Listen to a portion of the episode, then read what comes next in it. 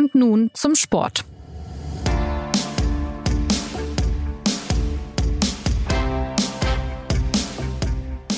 Herzlich willkommen zur neuen Folge des SZ Sport Podcasts. Heute mit zwei Gästen, die Sie an dieser Stelle noch nie gehört haben. Und ich freue mich sehr, dass sich das jetzt ändert. Die Nationalspielerin Clara Bühl vom FC Bayern und Marina Hegering vom VfL Wolfsburg sind heute zugeschaltet. Hallo. Hi. Schön, dass wir da sein dürfen. Genau, danke für die Einladung. Wir sprechen über die Entwicklung des Frauenfußballs und speziell der Bundesliga, über die besondere Rivalität zwischen Bayern und Wolfsburg und natürlich auch über die DFB-Auswahl, die WM im Sommer und den Effekt, den die EM 2022 und vielleicht besonders das Finale im Wembley-Stadion gegen England hatte. Das Ergebnis äh, verschweigen wir jetzt mal. Mein Name ist Anna Dreher. Schön, dass Sie dabei sind. Äh, ihr sitzt gerade nebeneinander in Frankfurt, äh, seid beim DFB und bereitet euch auf die nächsten Länderspiele vor. Dreieinhalb Monate sind es noch zur WM in Australien und Neuseeland. Habt ihr denn den Eindruck, so wie ihr jetzt als Team zusammen seid, ihr könntet eigentlich gleich loslegen mit dem Turnier oder gibt es schon noch ein paar Baustellen? Ja, also grundsätzlich ähm, haben wir natürlich die EM äh, entsprechend wie bekannt abgeschlossen, ähm, aber es gibt immer Themen, an denen wir arbeiten. Und wir hatten natürlich jetzt auch schon ein paar Länderspiele wieder seitdem. Und gerade auch das letzte Länderspiel, das erste Länderspiel in 2023 gegen Schweden hat dann auch gezeigt, dass wir natürlich immer noch uns weiterentwickeln können und wir an einfach auch an Dingen arbeiten, ähm, die uns stärker machen äh, wir Dinge ausprobieren. Und deswegen äh, wäre es jetzt fatal zu sagen, glaube ich, wir sind total ready. Also grundsätzlich hat man immer Lust auf ein Turnier, aber ähm, gerade auch dieser Lehrgang und dann die Vorbereitung, glaube ich, wird uns auch nochmal entsprechend gut tun. Also dass wir da uns noch ähm, ja nochmal gezielter einspielen und Sicherheit geben und ähm, ja, dann freuen wir uns auf den Sommer.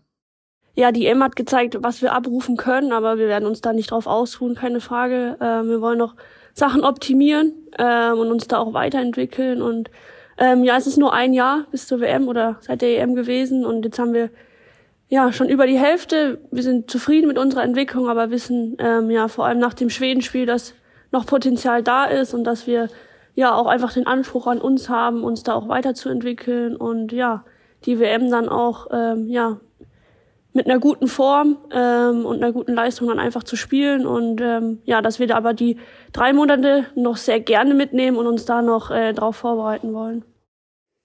Worauf legt ihr denn jetzt äh, gerade besonders den Fokus, Clara?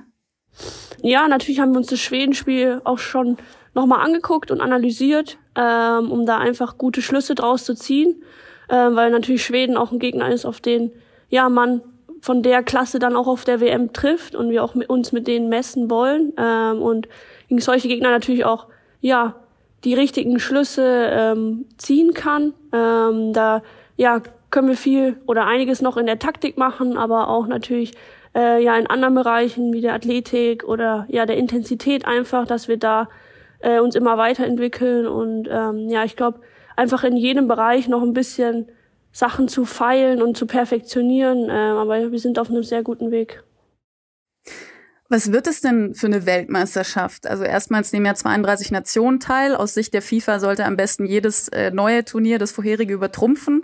Aus eurer Sicht im Sinne der steigenden Beliebtheit und Bedeutung des Frauenfußballs wahrscheinlich auch. Aber wie, Marina, würdest du das einschätzen, was jetzt Australien, Neuseeland da von, von diesem Turnier da erwartet werden kann? Ich glaube, Australien und Neuseeland ähm, haben eine Entwicklung genommen, auch auf das Thema Frauenfußball äh, bezogen. Und ähm, daher haben sie auch quasi ähm, das losgezogen ähm, und äh, sind jetzt Ausrichter geworden. Das ist natürlich ähm, gerade für uns Europäer von der Zeittechnik her natürlich ein bisschen äh, schade, aber grundsätzlich glaube ich vor Ort, dass sie da schon einiges abrufen werden und äh, sich extrem gut vorbereiten werden, weil natürlich auch viele mit der Zeitschiebung, Zeitverschiebung irgendwie zu, zu kämpfen haben, sage ich jetzt mal. Ähm, und deswegen kann ich mir schon vorstellen, dass sie da einiges auf die Beine stellen werden. Ähm, es gibt ja auch regelmäßig Reisen schon äh, auch von den DFW-Verantwortlichen und auch vom Trainerteam, ähm, die regelmäßig dort sind und sich ähm, Gegebenheiten anschauen und Dinge bewerten. Und äh, wir kriegen da eigentlich so sehr, sehr positives äh, Feedback.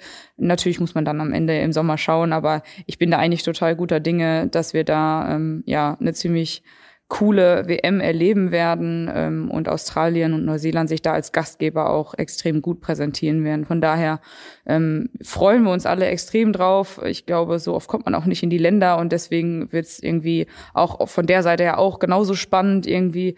Und ähm, da ja sind wir einfach alle extrem ja, gespannt und wir haben eine große Vorfreude einfach. Seid ihr denn schon mal in Australien oder Neuseeland gewesen? Nee, nee also, also ich, ich persönlich nicht, auch nee. noch nicht. Nee, es hat mal eine U17 WM, glaube ich, stattgefunden ähm, in Neuseeland. Da war der 91er und 92er Jahrgang, glaube ich, da. Also so ähm, Alex Popp, ähm, Svenja Huth, äh, ja, die waren da. Jenny Maruschan, gut, sie wird jetzt im Sommer dann nicht äh, mit, sein, mit dabei sein, aber ähm, also da waren auf jeden Fall schon mal ein paar, paar Leute, waren schon mal da. Auf dem Weg dorthin, also auf dem Weg zur WM, werdet ihr noch äh, Länderspiele bestreiten. Und äh, dort hat jetzt äh, Maika Fischer, die Teammanagerin, gesagt, ähm, als Zeichen der Solidarität mit LGBTQ ähm, auch auf jeden Fall die Kapitänsbinde in, in Regenbogenfarben tragen, wie ihr es bei der EM in England ja auch getan habt. Bei der Männer-WM in Katar war das FIFA-Verbot dieser Binde ja ein großes Thema, das auch beim deutschen Nationalteam Unruhe reinbrachte. Wahrscheinlich, die Entscheidung steht noch nicht definitiv, aber wahrscheinlich wird die FIFA auch in Australien und Neuseeland jetzt die FIFA-Binde zur Vorschrift machen. Wie, wie seht ihr das denn? Ja, ist ein, ist ein Riesenthema, aber am Ende müssen wir uns da an die Vorschriften dann von der FIFA halten. Ähm, wir werden das, ähm, sofern wir unser Statement abgeben können, auch im Rahmen jetzt der Länderspiele einfach äh, dementsprechend auch ähm, dazu stehen. Und ähm, genau, die Turnier oder die Vorgaben für das Turnier werden jetzt frühzeitig geregelt. Ich glaube, bei der Männer-WM war es auch damals ähm, tatsächlich einfach auch ja ein schlechtes Timing, dass es irgendwie so ganz, ganz kurzfristig, kurz vor der äh, WM zu diesen großen Diskussionen gekommen ist. Und ich glaube, dem wollen sie einfach auch vorbeugen, dass sie es jetzt frühzeitig klären. Und da werden wir jetzt auch ähm, ja dann die Rückmeldung äh, zu haben und dann uns entsprechend an den Vorgaben halten. Da kann man jetzt auch keinen gro großen Protest einlegen. Das, das wird dann so akzeptiert und äh, dementsprechend ja werden wir es so handhaben und für unsere Werte trotzdem einstehen ähm, zu jeder Zeit, wie wir es irgendwie auch können. Ja, ich glaube, ich schließe mich da Marina auf jeden Fall an. Ich glaube, ähm, ja, es ist gut, dass so ein Thema frühzeitig äh, diskutiert wird, beziehungsweise Klarheit einfach geschaffen wird, damit es nicht ja ins Turnier getragen wird. Wir wollen trotzdem unsere Werte beibehalten und auch ähm, die nach außen äußern, so gut wir können und es natürlich auch machbar ist, ähm, aber dann im Turnier uns einfach voll auf auf den Sport, auf das Turnier und äh, ja einfach uns auf unsere Leistung zu konzentrieren ähm, und ja alles, was im Vorhinein geklärt werden kann, sind wir dankbar drüber und ähm, wollen es natürlich so beeinflussen, wie wir können ähm, und dann auch einfach, ja, für unsere Werte zu stehen. Ich frage auch deshalb, weil die Regenbogenbinde äh, für mich ein Zeichen ist, ein Ausdruck des Respekts vor Menschenrechten. Und da spielt es ja eigentlich keine Rolle, wie LGBTQ-freundlich das eine oder das andere Gastgeberland ist. Also die Bilder dieser WM werden ja am Ende über den ganzen Globus gesendet. Und da geht es ja um ein Statement, was man setzt und eine, eine Haltung, hinter der man als Team steht. Diskutiert ihr denn intern viel über dieses Thema, also unter den Nationalspielerinnen, auch vor dem Hintergrund, ob es äh, ob's jetzt eine Rolle spielt, ob ein Turnier in Katar stattfindet oder in Australien und Neuseeland? Was heißt viel diskutiert? Also natürlich, wenn entsprechende Themen aufpoppen, ähm, reden wir über äh, diese äh, Themen auch und ähm, ja, diskutieren da auch drüber und haben unsere Meinung dazu. Aber es ist jetzt nicht jeden Tag allgegenwärtig, logischerweise. Also wir leben diese Werte so, äh, wie wir sie auch nach außen hin tragen und das, das tun wir ja auch ähm, sozusagen jeden Tag. Aber nicht immer ist dieses Thema ja auch gerade so präsent, wie es eben halt jetzt äh, auch bei der Männer-WM äh, dann irgendwie aufgepoppt ist. Und ähm, wir versuchen es halt schon auch äh, tagtäglich dann einfach so mitzunehmen und ähm, entsprechend unser Zeichen dann äh, zu setzen, sofern wir es eben können. Also wie eigentlich auch gerade schon gesagt, ähm, und das hat dann natürlich auch wenig damit zu tun, wo jetzt gerade irgendwas stattfindet. Nur es ist halt dann eben, äh, wenn solche ähm, ja, Ereignisse sind, dass so ein Thema natürlich einfach auch medial einfach super präsent ist. Und dann wird natürlich auch viel nachgefragt und ähm, dementsprechend ähm, wird dann auch viel mehr über dieses Thema geredet und gesprochen. Aber ähm, so wie es gerade aktuell ist, ist dieses Thema einfach äh, aktuell da. Ähm, aber es ist jetzt gerade nicht äh, super präsent hier bei uns, zumindest jetzt beispielhaft für diesen Lehrgang. Das heißt im Prinzip auch das, was Clara gesagt hatte, ähm, besser, vorzeitig, offen, intern, je nachdem, was die FIFA vorgibt, besprechen und dann aber Deckel drauf. Genau. Ja, genau. Bei der EM in England sind die Zuschauerzahlen ja in die Höhe geschossen. Das Wembley-Finale von euch war das meistgeschaute TV-Event 2022. Und ihr merkt ja diesen Effekt auch in der Bundesliga. Also im Schnitt kamen bisher knapp 3000 Zuschauer in die Stadien. In der vorherigen Saison waren es insgesamt 846 im Schnitt. Ähm, wie, wie zeigt sich denn dieser EM-Hype sonst für euch? Und wie sehr merkt ihr das auch persönlich? Ja gut, also genau, anhand von Zuschauerzahlen und äh, medialer Aufmerksamkeit merkt man da natürlich schon auch, dass, dass die EM da nachhaltigen Effekt jetzt einfach noch hatte und dass es nicht irgendwie nach der EM sofort abgebrochen ist, sondern wir tatsächlich ähm, da immer noch äh, vermehrt Anfragen bekommen und ähm, ja, auch in der Öffentlichkeit viel präsenter sind, also auch mit TV-Auftritten und so. Das ist äh, schon sehr... Ähm, ja sehr viel geworden einfach und was auch total cool ist, weil ähm, ja das ähm, ja wir uns einfach auch ein Stück erarbeitet haben und wir freuen uns darüber und ähm, ja was natürlich man persönlich merkt ist, dass man äh, einfach auch mal hier oder da einmal mehr erkannt wird ähm, äh, in, der, in dem einen oder anderen Restaurant oder so. Und ähm, das ist dann schon irgendwie gewöhnungsbedürftig, äh, wenn man dann halt auch schon mal beim Essen angesprochen wird oder beim Einkaufen, aber es ist einfach, es ist auch ein Stück weit cool und ähm, da muss man sich auch irgendwie ein bisschen dran gewöhnen. Ähm, dann ist man auch manchmal irgendwie so ein bisschen verdutzt oder überrascht und das ist dann irgendwie gar nicht böse gemeint, aber es ist dann irgendwie erstmal so, ja, okay, huh.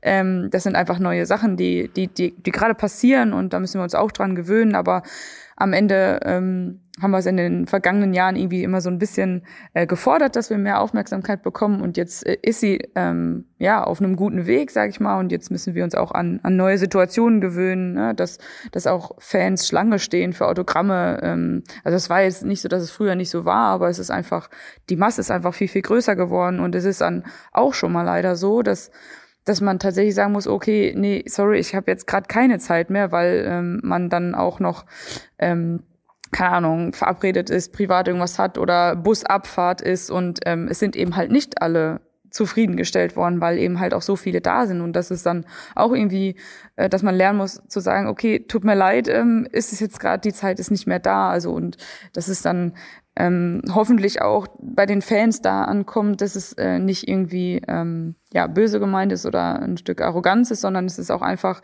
tatsächlich eine Masse geworden, die man nicht immer abdecken kann. Ähm, was dann ne, positiv äh, ist, ähm, aber dann auch manchmal bei den Fans vielleicht negativ ankommt, wenn man dann nicht so die Zeit hat. Aber das ist einfach ein gesundes Spiel und ich glaube, alle, alle müssen sich dran gewöhnen, also auch die Fans. Ähm, aber wir nehmen jeden Fan herzlich willkommen ins Stadion auf und wir freuen uns. Wir haben coole, coole Rückmeldungen für den Zuschauerzahlen auch schon für Nürnberg bekommen und in Holland wissen wir das eh ähm, auch, da die Stadien eigentlich fast immer ausverkauft sind bei den Länderspielen. Und ähm, ja, wir freuen uns einfach für alle, die wir dazugewinnen können. Das ist schon irgendwie sehr, sehr schön, dass wir Menschen so begeistern konnten und wir so ja grandioses Feedback eigentlich bekommen haben.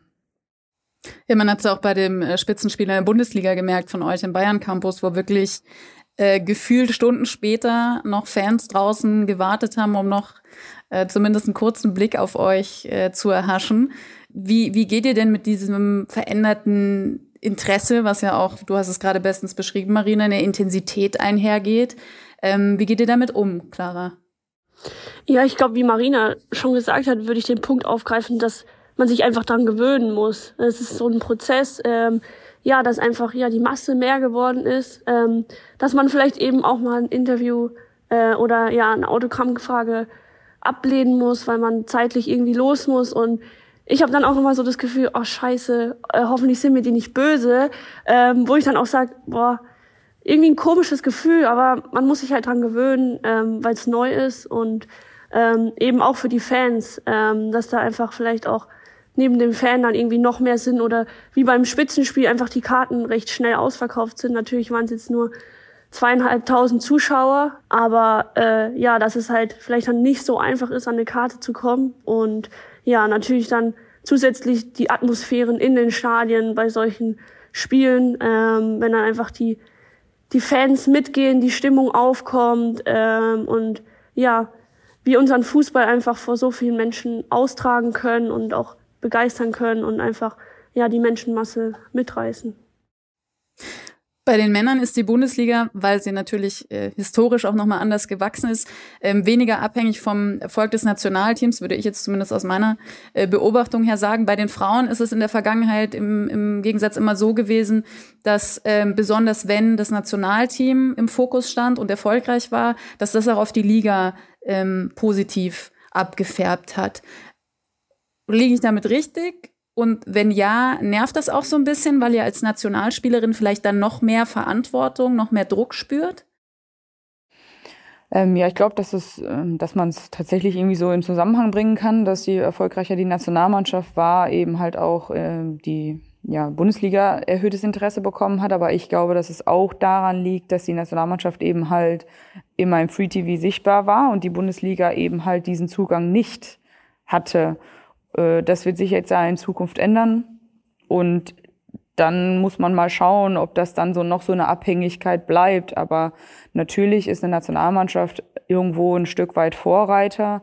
Ähm, und das ist ähm, ja mit den Männern einfach so nicht, ähm, nicht zu vergleichen. Dafür ja, lebt der Männerfußball ähm, auf der professionellen Ebene einfach schon äh, viel zu lange und ähm, da müsste man das halt äh, von, keine Ahnung, vor wie vielen Jahren vergleichen, ähm, keine Ahnung, 25, 30 Jahren oder so oder vielleicht sogar noch länger. Ähm, aber ja gut, das ist, das kannst du dann auch wieder nicht vergleichen, weil die ganze Mediensituation dann eine andere war. Also das ist halt so ein bisschen, ähm, es sind einfach zwei unterschiedliche, ähm, ja, Standardwerte, die man so nicht äh, miteinander vergleichen kann. Und ich glaube, dass man jetzt auf die nächsten Jahre gesehen mal schauen muss, ob dann die Abhängigkeit Erfolg Nationalmannschaft und Bundesliga Interesse noch so stark ist, weil ich glaube, das wird sich auch zukünftig einfach ähm, ja verändern. Meiner Meinung nach geht es auch ganz viel darum, um Sich Sichtbarkeit an sich, weil ich glaube, ähm, ja, dass Länderspiele, die eben im Free TV kommen, ähm, einfach mehr Menschen erreichen und auch die Menschen mitbekommen, dass wir spielen und dass es in der Liga auch häufig so ist, dass manche gar nicht wissen, dass ein Spiel stattfindet äh, und es dann natürlich auch nicht besuchen kann. Deswegen merken wir das natürlich bei diesen Highlight-Spielen, äh, wenn einfach auch Werbung gemacht wird, wenn Menschen davon mitbekommen, dass das Spiel stattfindet und hat, stattfindet und auch einen gewissen Rahmen bekommt, dass es dann sehr gut besucht wird. Ähm, und das ist natürlich jetzt bei einem Länderspiel äh, jeden zweiten oder dritten Monat natürlich auch viel mehr wie jetzt bei einem Ligaspiel unter der Woche. Deswegen ähm, würde ich da jetzt ähm, auch noch ja einen gewissen Anteil darauf, dass einfach viele Menschen gar nicht von dem Ereignis oder dem Spiel an sich wissen und ähm, deswegen ja die Aufmerksamkeit gar nicht so da ist. Und was hat sich konkret verbessert eurer Beobachtung nach? Also wenn man jetzt mal grundsätzlich die Entwicklung der vergangenen Jahre nimmt, aber eben besonders auch mit diesem EM-Hype, also bei euren Clubs konkret, aber auch bei anderen Vereinen, äh, sofern ihr das im Gespräch mit anderen Spielerinnen mitbekommt, beziehungsweise ihr seid ja dann auch selbst bei Auswärtsspielen in anderen Kabinen, auf anderen Anlagen und so weiter. Ja, ich glaube, es ist immer noch ein stetiger Prozess und die EM hat es natürlich unfassbar positiv beeinflusst, aber ähm, wenn wir jetzt in die Vereine schauen und uns die Professionalisierung anschauen, dann ist es, glaube ich, in den letzten Jahren schon eine Entwicklung passiert. Und klar, die EM hat jetzt dann äh, auch einen großen Teil dazu beigetragen, dass man dann vielleicht, äh, wenn man jetzt Trainingsplätze anschaut oder auch Kabinen oder einfach ähm, ja Trainingsgelände, dass das vielleicht erst so dann in vier, fünf Jahren ähm, dann wirklich sichtbar wird, wenn jetzt äh, dieses Jahr ein Verein zum Beispiel das ausbauen möchte oder dann noch mehr Geld in einfach Professionalität steckt, dass es natürlich dann erst in vier, fünf Jahren vielleicht sichtbar ist. Ähm, aber da grundsätzlich die Entwicklung vom Frauenfußball natürlich auf dem richtigen Weg ist. Äh, wir wollen uns da nicht ausruhen und die EM hat natürlich da auch äh, ja einen großen Anteil daran gehabt. Welche Hürden seht ihr da vielleicht auch bei der Professionalisierung der Liga? Ja gut, es sind ähm, einfach Strukturen, die neu geschafft werden müssen in vielen Vereinen. Ne? Und ähm, Strukturen lassen sich nicht von heute auf morgen ändern. Das ist immer irgendwie auch manchmal ein langer Prozess der Genehmigung, der durch sämtliche ähm, ja, Instanzen laufen muss, die dann ihr, ihre Unterschrift geben müssen oder ihre Zustimmung und dementsprechend können sich Dinge einfach auch ja sehr lange ziehen. Ähm, aber Fakt ist auch, dass einfach bestimmte Rahmenbedingungen einfach auch vorausgesetzt werden müssen. Und da ähm, denke ich auch, dass wir ähm, einfach Lizenzbedingungen auferlegen müssen, die eben halt entsprechende Rahmenbedingungen als Standard setzen. Zum Beispiel? Also an was denkst du da konkret? So Sachen wie Flutlicht, Rasenheizung? Ja, ja, genau. Das sind halt, das sind die, die Themen, wo wir tatsächlich ansetzen müssen, weil ähm, es Spielausfälle gibt, ähm, die einfach auch nicht so sein sollten, die man einfach auch vermeiden kann aufgrund von solchen Lizenzbedingungen. Und ähm, ja, da müssen wir also ansetzen und das sind erstmal die, die Themen, die ja zum Standard werden müssen. Und ähm, das muss ähm, ja einfach schnellstmöglich passieren, aber solche Dinge sind ja eben halt auch nicht äh, von heute auf morgen immer so umsetzbar und die Vereine brauchen da entsprechend Zeit, aber auch nicht zu viel Zeit meiner Meinung nach, weil sonst verläuft es wieder im Sande. Und deswegen müsste man da ähm, an erster Stelle mal ansetzen und ähm, gewisse Vorgaben einfach durchsetzen und ähm, ja, damit wir einfach ähnliche Standards haben und dass wir dahin kommen, dass eben halt auch alle in der ersten und bestmöglich sogar auch in der zweiten Liga ähm, ja von ihrem vom Fußball, sage ich mal, leben können, dass alle Profis sind und ähm, wir da entsprechende ähnliche Wettbewerbsbedingungen einfach herstellen können. Marina, die Frage, äh, die ich jetzt stelle, geht auch an dich, weil du schon ein bisschen äh, länger dabei bist als Clara. Äh, wie würdest du denn die früheren Herausforderungen, wenn du an den Beginn deiner Karriere denkst, im Frauenfußball mit den aktuellen vergleichen? Sowohl für euch als Spielerin, aber jetzt auch ähm, grundsätzlich für den Sport an sich? Große Frage, du kannst jetzt philosophieren. Mhm, ja, also es sind ja am Ende die Themen, die ich jetzt auch zuvor eigentlich schon angesprochen habe. Also das ist einfach früher, da war für mich, das war für mich ein Hobby, ein bezahltes Hobby am Ende. Ähm, und da war, da war das schon, ähm, hatte das eine hohe Priorität, aber Priorität im Leben war eben halt auch die Ausbildung und ähm, ja, Schule, Ausbildung einfach und Studium. Nur ähm, ja, das ist, äh, sollte sich einfach äh, dahingehend verändern. Und ähm, früher war es eben halt so, dass auch wirklich, also alle gearbeitet haben. Also ich kann mich kaum erinnern, dass ähm, eine Spielerin nicht gearbeitet hat, außer sie waren in der Sportfördergruppe von der Bundeswehr. Das waren dann aber hauptsächlich wirklich nur der enge Kreis der Nationalmannschaft. Und jetzt gehen wir ja schon äh, raus aus dem ähm, engen Kreis der Nationalmannschaft. Also hier in der Nationalmannschaft haben wir es schon fast geschafft, dass eigentlich ähm, fast alle Profis äh, sind und ähm, es gibt auch in, in diversen Clubs schon die ein oder andere, nur es ist eben halt noch nicht der Standard und Rahmenbedingungen verbessern sich. Also wenn ich mir Trainingsplätze in, in vielen Vereinen anschaue, dann ähm, sind es sehr, sehr gute Möglichkeiten. Aber es gibt eben halt auch noch einige Vereine und das ist äh, Minimum die Hälfte, wo es einfach auch noch nicht noch kein guter Standard ist. Und ähm, ja, es sind einfach äh, gewisse Faktoren, ähm, die einfach ja schon seit Jahren auf dem Zettel stehen, sozusagen, die geändert werden müssen. Und ähm, die Richtung, in wie sich der Frauenfußball jetzt entwickelt hat und auch vom Interesse her gibt einem jetzt halt auch die Möglichkeit zu sagen, ähm, dass wir gewisse Strukturen aufbrechen können, gewisse Strukturen verändern können und ähm, ja, diesen, diesen Schwung oder dieses Momentum ähm, müssten wir, müssen wir jetzt einfach nutzen und entsprechend angreifen, weil sonst nimmt es einfach zu schnell wieder ab. Und wenn man dann sagt, ja, hätten wir mal irgendwie was äh, verändert, dann ähm, ärgert man sich hinterher und deswegen ähm, versuchen wir natürlich gerade auch auf sämtlichen Ebenen da äh, gewisse Standards irgendwie ähm, anzutriggern und ähm, ja, einfach die Dinge voranzutreiben, damit einfach auch die, die nächste Generation einfach viel mehr davon hat. Clara, was würdest du dir denn wünschen oder was erhoffst du dir vielleicht auch, wo der Frauenfußball und speziell die Bundesliga in ein paar Jahren steht?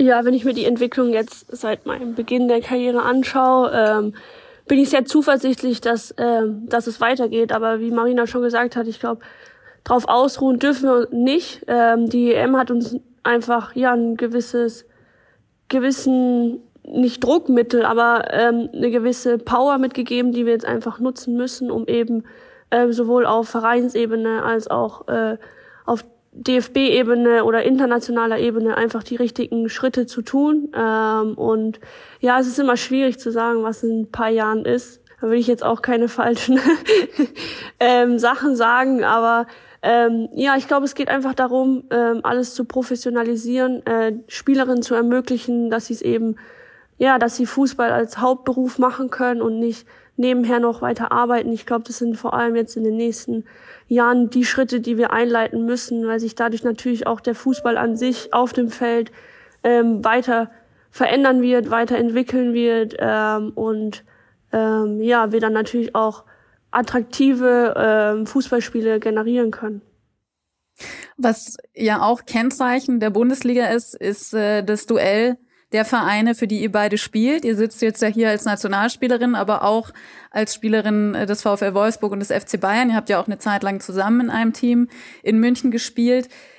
Ist denn das ein Duell, was die Liga weiterbringt? Weil man in Spanien ja zum Beispiel auch seit zig Jahren dem Klassiko zwischen Barca und Real Madrid mitfiebert. Da würde niemand sagen, das ist äh, langweilig. Da bin ich auch weit davon entfernt, das äh, zu eurem Fall zu sagen. Aber ist das was, wo ihr sagt, das ist ein, ein ganz klarer Faktor, ein Markenzeichen, der die Liga stärker macht? Oder schadet es eher, weil die beiden Vereine ja auch strukturell, von den Bedingungen, vom Anspruch vielleicht auch, von der Möglichkeit international zu spielen, sich ja doch sehr von den anderen Bundesligisten abheben.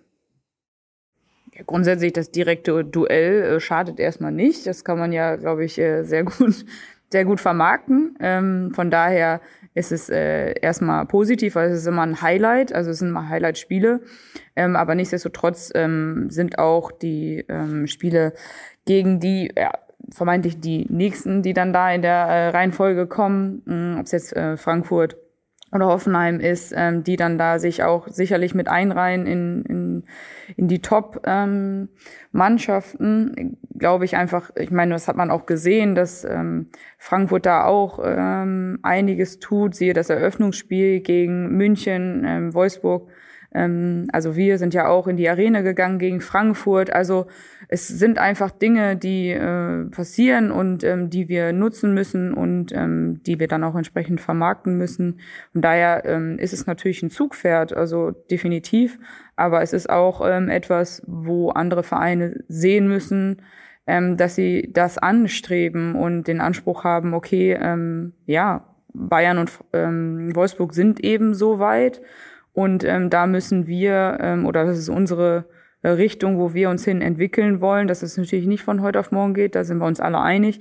Aber es ist ähm, am Ende sozusagen das Vorbild und ähm, ja, deswegen finde ich jetzt nicht, dass es der Liga schadet. Also ich meine, am Ende gibt's bei den Männern auch immer die, die drei Clubs, ähm, die wo gefühlt äh, die Meisterschaft entschieden wird. Und von daher ist es, glaube ich, ähm, ganz normal, dass man immer da ähm, Top-Favoriten hat. Und ähm, hier ist es natürlich auch schon, ähm, ja, seit etwas längerem zwar die beiden Mannschaften, aber nichtsdestotrotz holen gerade andere Vereine auch auf. Und ähm, das ist ja eher ein positives Zeichen.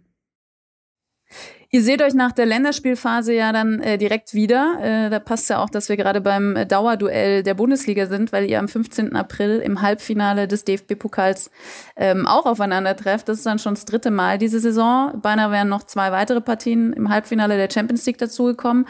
Äh, Clara, wie nimmst du denn diese besondere äh, Rivalität wahr? Und ähm, sofern ich es dir entlocken kann, wie geht das Spiel aus am 15. April? Ähm ja, die Rivalität ist, glaube ich, klar, ähm, dass ja, das natürlich immer heiße Duelle sind ähm, und einfach ja Duelle, wo beide Mannschaften einfach ähm, ja für leben und auch wissen einfach, um was es geht. Keine Frage, vor allem äh, im Pokal ein KO-Spiel, ähm, was ja natürlich ähm, von extremer Spannung dann auch geprägt ist. Ähm, zum Ausgang, ja, natürlich, ähm, keine Frage, äh, hoffe ich, dass wir die Serie von Wolfsburg äh, reißen können. Ähm, aber ich glaube, die Dominanz, die sie in diesem äh, Wettbewerb einfach haben, äh, zeigt, wie unfassbar stark sie in K.O.-Spielen sind und ähm, ja, was für vielleicht auch mentale äh, Stärke sie besitzen, in diese Spiele reinzugehen und sie einfach zu dominieren. Ähm, uns gibt natürlich das äh, Ligaspiel ähm, ja positive Emotionen mit und auch äh, kurzfristige Erfahrungen, dass wir Wolfsburg schlagen können. Ähm, aber ich glaube, dass jeder, der das Spiel schauen wird, äh, weiß, dass es einfach auf Kleinigkeiten ankommt ähm, und bis zur letzten Minute einfach ähm, ja alles passieren kann. Sie können jetzt gerade nicht hören, liebe Hörerinnen und Hörer, dass Marina Hegering daneben saß und gegrinst hat. Äh, mit dieser Vorfreude schauen wir jetzt auf dieses Pokal-Halbfinale und werden dann Möchtest sehen, du noch was sagen, Marina? nee, hast du super zusammengefasst. und dann werden wir sehen, ob sich der FC Bayern oder Dauerpokalsieger Wolfsburg durchsetzt. Ähm, für heute sage ich vielen Dank an euch beide, dass ihr euch die Zeit genommen habt. Das hat viel Spaß gemacht. Danke dir auch. Danke. Diese Folge produziert hat Benjamin Markthaler. Die nächste gibt es kommenden Montag. Wir freuen uns, wenn Sie wieder mit dabei sind. Bis dahin, eine schöne Woche. Machen Sie es gut.